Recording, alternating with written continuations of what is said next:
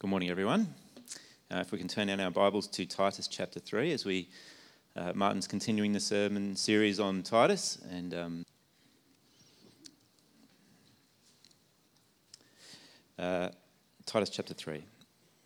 Remind them to be submissive to rulers and authorities, to be obedient to every good work, to speak evil of no one, to avoid quarreling to be gentle, and to show perfect courtesy towards all people.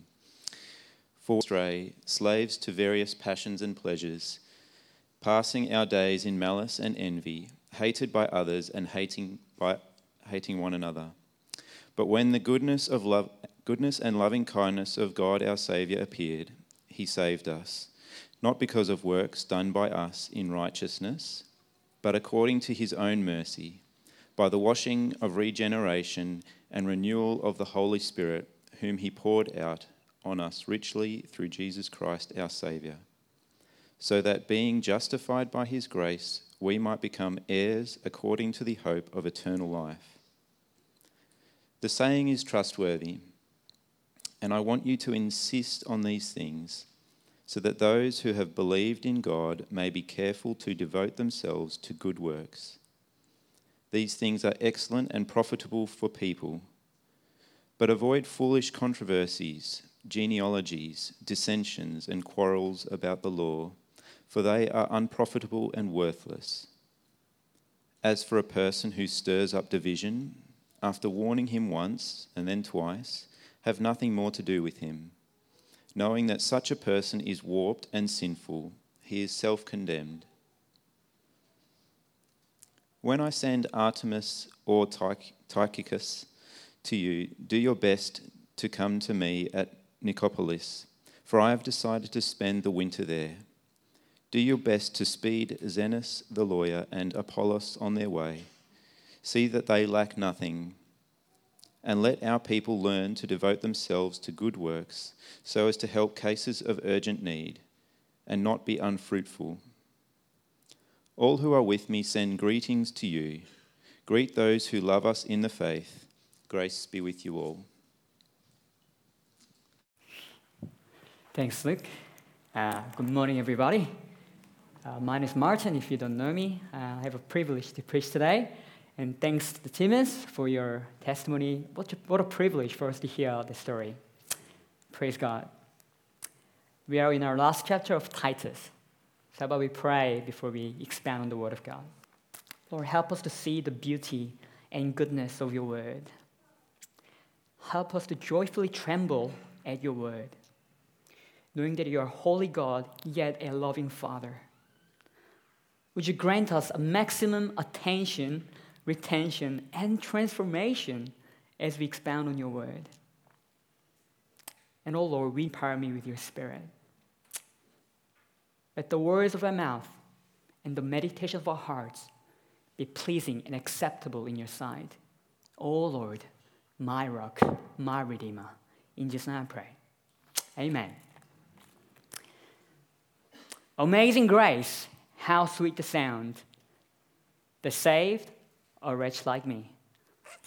I once was lost, but now I'm found. I was blind, but now I see.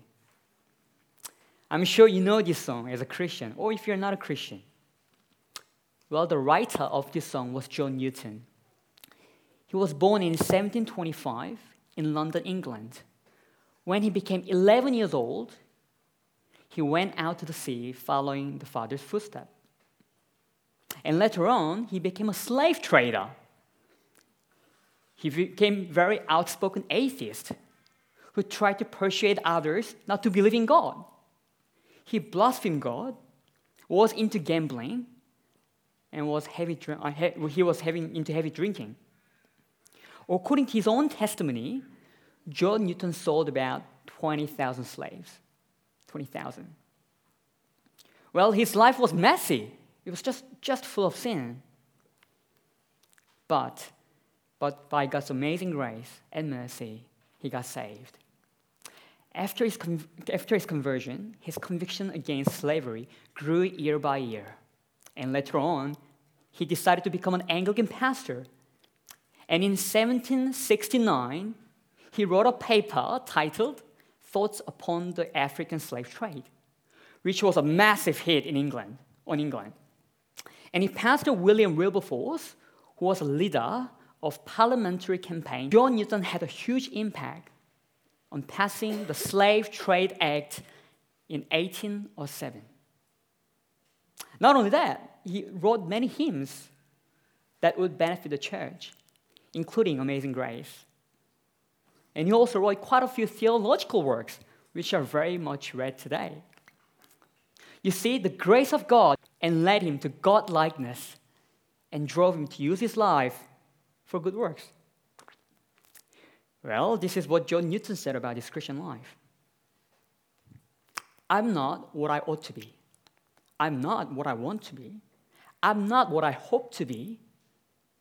But still, I'm not what I once used to be. You see, the grace of God that was shown to John Newton was not in vain. It led him to godlikeness through the transformation of his character and conviction, and led him to use his life for the good of his people and for God's glory. This is what today's passage is about. How the gospel drives us to live sacrificially for our neighbors and for the glory of God. How the gospel not only saves, but also leads us to do good works.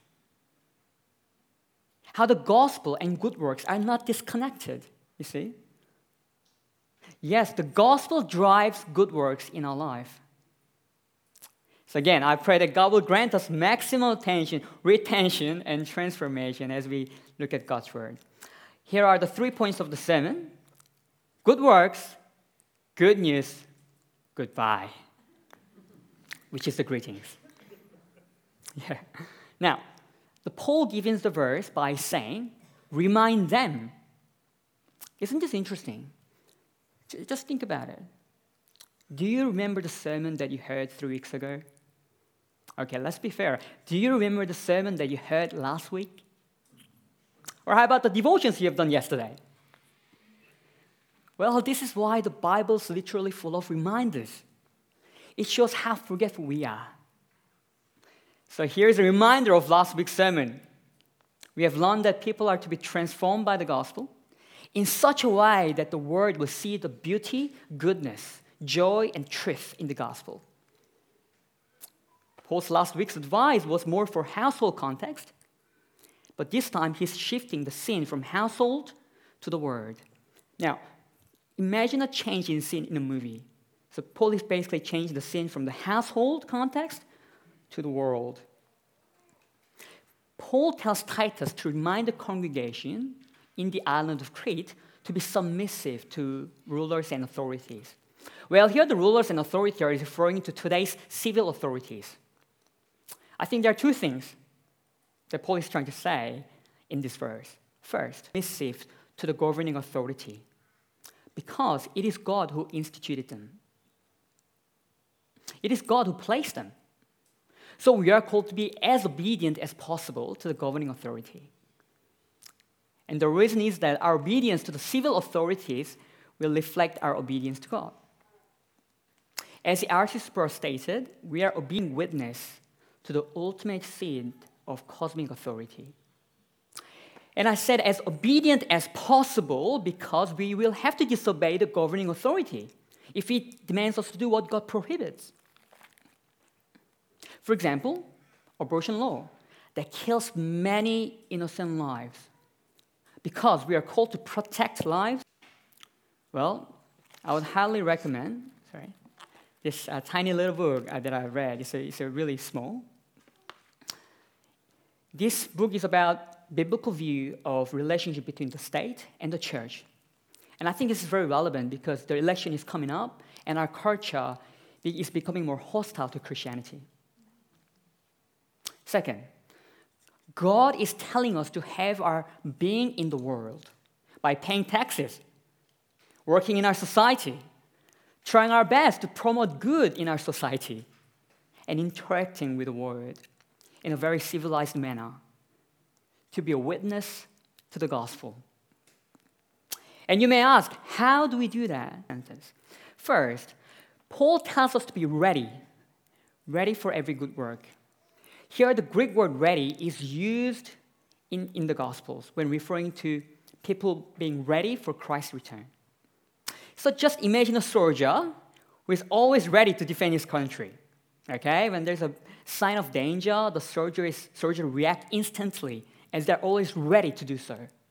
Or imagine a race in Olympics where the runners are ready to run. As the announcer says, on your mark, ready, set, go. So it is like we are always ready to do good things for our neighbors. We are so ready to serve the people around us. So, what are those good works?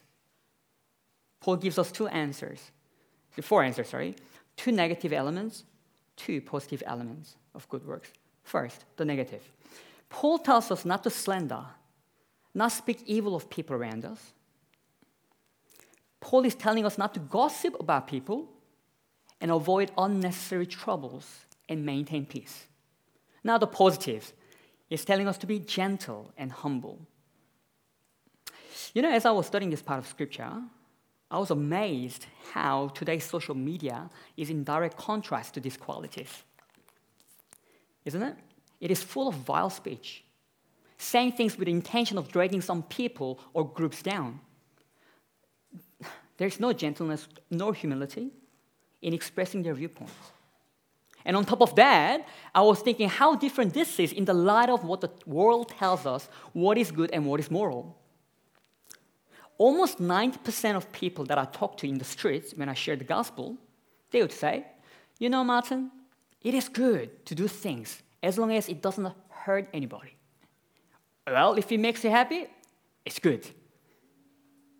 So the word morality goes only as high as it is okay, it is good if I'm not hurting anyone. And frankly, this does not work because we are relational beings. So basically, our culture's morality and definition of good comes, from, comes down to self. Because it is saying, do good. Because that is how the society functions well. Because it makes me happy. You see, it is utterly self centered driven. But, my brothers and sisters, as a followers of Christ, we should be utterly different from this cultural tide and philosophy. We should be gospel driven. We should be always be ready to radically serve our neighbors and love our neighbors by not gossiping, avoiding unnecessary conflicts, and showing gentleness and respect in our conduct.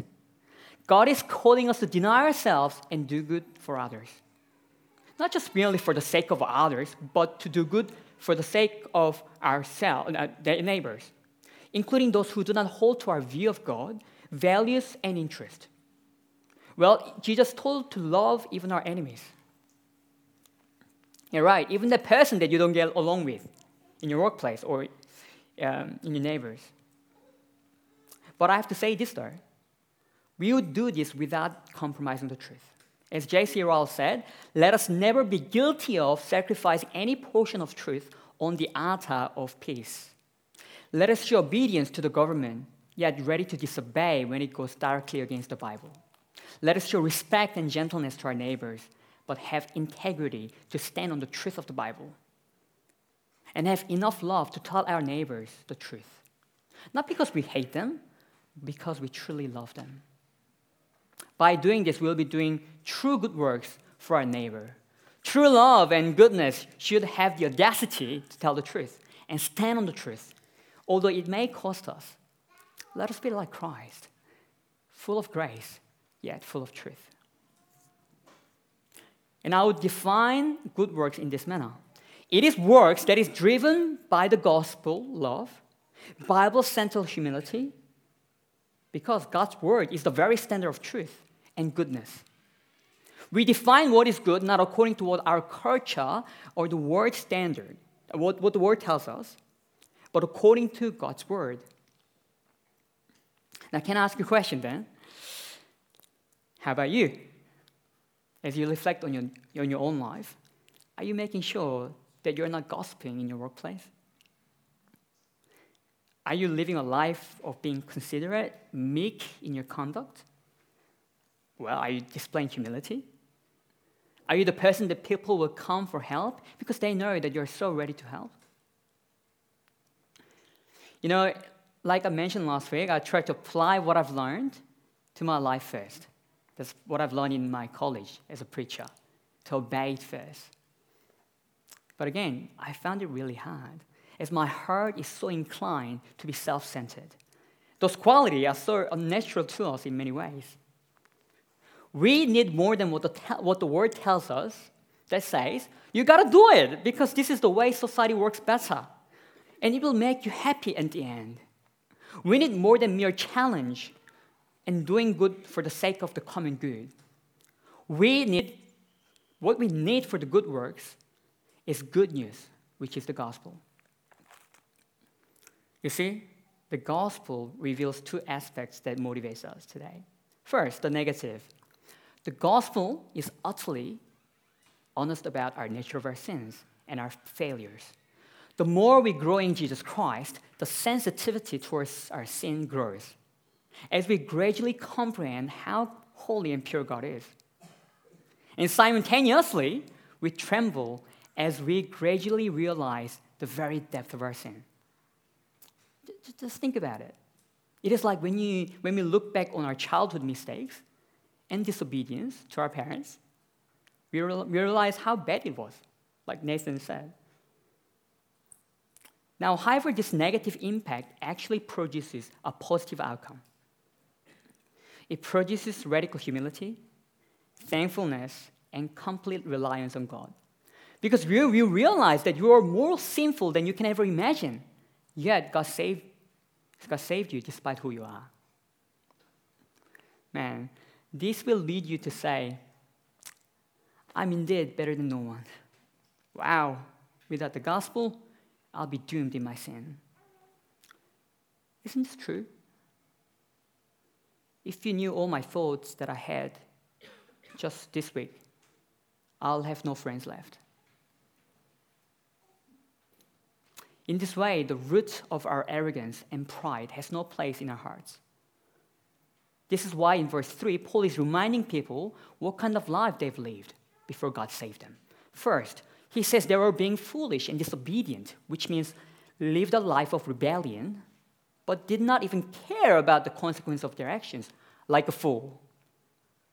And they were led astray and deceived like a fool, which led them to be enslaved by the passions and pleasures of this world. Yes, spending their time desiring evil for people. This is what malice means. You guessed it right. This eventually destroys the relationship and leads us to hate one another. We could summarize this kind of life as Apostle John did in 1 John life that is filled with loss of the flesh, the loss of the eye, and pride of this life. This is the summary of worldly passion that is against God. I think we can truly resonate with this with, my, with ourselves. Before Jesus found us, when we were dead in our sins, following the passions of our flesh and desires of our bodies without much thought and care. As I read this, uh, three words come into my mind hopelessness, helplessness, worthlessness. That's what we were before Christ found us. But praise God, here comes the hopeful but in verse 4. And I love that.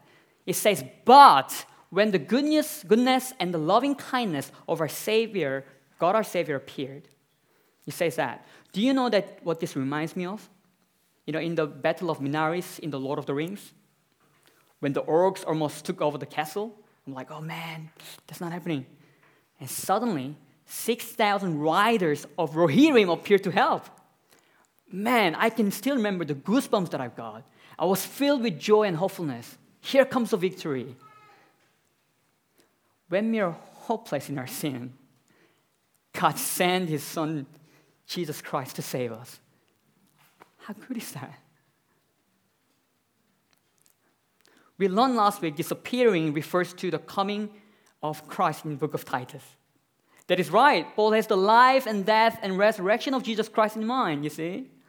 And what is the very source that caused this kind of salvation? Ready? God's goodness, loving kindness, His mercy. I felt this is the very heart of God for sinners like us. Yes, as Dane said, it is not our loveliness that wins His love, it is our unloveliness. I just love that. And it was out of His sheer love and grace. It's awesome. And in 2 Corinthians chapter 1, Paul calls God the Father of mercies. The very heart of God is to show mercy to such messy and sinful people like you and I. If your heart is hard, his mercies are tender. If your heart is dead, he has mercy to mercy to heal you. If you're sinful, he has mercy to sanctify you and cleanse you. This was a reflection of Thomas Goodwin on the mercies of God. You see the depth of God's mercy and love? I'm so glad that God's reason for saving us has nothing to do with something that we have done based on my performance, I can have hope. You see? That is why Paul says that it is not the works done by us, but according to his own mercy, he saves us. Just, just think about it, about implication of this gospel. Because God did not have mercy and love for you when you were at your highest, God will not forsake you when you're at your lowest. As John Flavel said. I love that. As God did not save you when you had everything right, He will not forsake you when you have nothing to offer. You see? Knowing that God saving you is not dependent upon you, but on the person and the work of Jesus Christ, His death on the cross and resurrection for our sins. Now, Paul tells us how this salvation came about and the role of the Holy Spirit in it. The washing regeneration, and renewal. Now, I want you to imagine a heart transplant. Heart transplant taking place in the theater. And the surgeon's name is Holy Spirit. He takes the old heart that is dead in sin, that is always inclined to sin and rebellion, and replaces that heart with a new heart that is alive, vibrant, spiritually awake filled with a desire to live the way God wants us to live. Like Ezekiel 36 26 says. You see, He grants us not only the desire, but also ability to live the life that He wants us to live. Leading us to do, do good works that are driven by the gospel and love and humility. Indeed, you are, if you're in Jesus Christ, you have experienced the washing of your sins and is born again. Yes, you are a new creation in Christ. As Paul said in 2 Corinthians, praise the Holy Spirit who gave, us new, who gave us new life through Jesus Christ. And we see God of Trinity working harmoniously for our salvation. Isn't it? Salvation came from the Father through the Son and in Holy Spirit. I have one word for this amazing. Are there some of you who are thinking, man, that sounds like a good news. I want to believe in it, but it's hard. You know, there was a father who brought his demon possessed son to Jesus, and Jesus said, Everything is possible who, to, to, one, to one who believes. And the father replies, very interestingly, I believe. Help my own belief. So he was saying, I love how Tim Keller says, he's saying, I believe, but I don't really believe. I believe, I don't really believe. Ah, please help me to believe. And when you said that, the boy was healed. You see, it is not the strength of your faith that saves you, it is the objective of your faith that saves you, who is a faithful God. So today's a day you can throw yourself to God. Today's a day you can believe in Jesus Christ and say, Help my unbelief. And His grace will be upon you, my friends, and save you. Now, in verse 7, Paul says we are justified by God's grace, which is similar to verse 5. Being just forgiveness. So basically, Paul is saying through the regeneration of the Holy Spirit and being made right with God, we are adopted to God's family. Think about it. Think about it quite carefully. one day we will truly enjoy this full inheritance as an heir. That is eternal life itself. What a hope we have in Christ. Now, Paul is commanding Titus to stress on this gospel, the sound doctrine. Why is that? So that people may devote themselves to good works. The end goal of having sound doctrine or biblical teaching is not sound doctrine in itself, but the end goal of sound doctrine and biblical teaching is for us to see the beauty of Christ clearly. And as a result, we live a life that reflects the beauty and the goodness of Jesus Christ. I think learning a sound doctrine is like tuning a guitar. Well, as you know, I like guitars. Sometimes I love guitars. Think about it. Why would I tune my guitar before I play it? Why did I tune my guitar? Just to put it back in the case or just to put it on display? This is a stupid thing that I can do, right? It's useless if I do that. Because the end goal of tuning the guitar is to play the guitar and make a beautiful sound out of it, isn't it? I think this is the same for the sound doctrine. We should endeavor to learn the deep truths about the Bible with all our mind, to tune our hearts, and the end goal must be to gaze upon the goodness and the beauty of Christ, which will lead us to a life that reflects this sound doctrine. But now think about the other way, okay? If I just focus on living rightly and not care about sound doctrine, it is like playing a guitar really well without tuning it. Well, in the case, no matter how well I play, it is going to sound horrible. You see that? So I pray that our church will endeavor to study Scripture very deeply, my friends. But at the same time, I pray those truths will impact our mind, will, heart, and passion. So that this doctrine will become our life and impact our community. Let's not compromise sound doctrine. Let's not compromise sound living. Let's have two together. As John Calvin said, doctrine is not an affair of the tongue, but of life. So let us balance the sound doctrine and sound living. Let us love the Lord with all our heart, but also with all our mind, as God commanded us. As you can see in verse 8, Paul wants Titus to stress on this gospel, the sound doctrine, because it is very beneficial and will lead to good works. Again, you see, the good works are the result of our salvation, not the cause.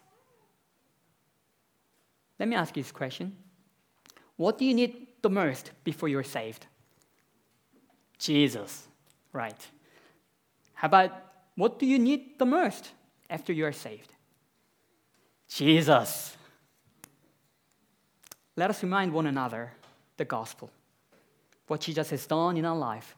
It is profitable and will be fruitful in our good works. Yeah. Now, surprisingly, in verse 8, Paul addresses false, false teachers' error they stirred foolish controversies and arguments. They emphasized the importance of genealogies and quarrels about the law and all these four errors that are not compatible with the gospel of Jesus Christ. These teachings are pointless, useless, and not beneficial. Paul wants Titus to have nothing to do with those people. If they do not repent after warning them once or twice, he said, have nothing to do with them because those people are sinful and self condemn for the things they're doing. They're hurting the church. You see, pastors and elders are not only to teach Christ from harmful teachings and worldly ideas sneaking into the church, it is a big responsibility. We should respect and pray for them because they'll be accountable to God for how they had led His precious bride, the church.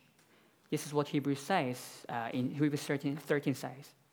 Finally, Paul says, Goodbye. With you? True. He greets the congregation through Titus in this manner. And for the last time, Paul urges that people should learn to devote themselves to good works. And as you can see, it is all plural how he addresses the church. So we do this together as a church. There's no individualism here. We do this together, to one another. So as your friend and as your brother, could I encourage you with these words? Let the gospel lead you to godlikeness. Let the gospel transform us. Let the gospel drive us to good works. Yes, let the gospel enable us to say, I'm not what I ought to be. But still, I'm not what I once used to be. And by the grace of God, I am what I am. Let us pray. Father, we do praise you for your words. Father, what we know not, teach us. What we have not, give us. What we are not, make us. In Jesus' name I pray. Amen. And I asked the elders if I can have um, permission to ask the congregation to gather in a group of two or three, and we're going to pray maybe five or ten minutes together. The, the reason for this is we're going to pray to God, asking for God's help to really transform our lives through the gospel. God uses the means of prayer to do that. So, how about we gather into two or three uh, and pray together with, with wholeheartedness?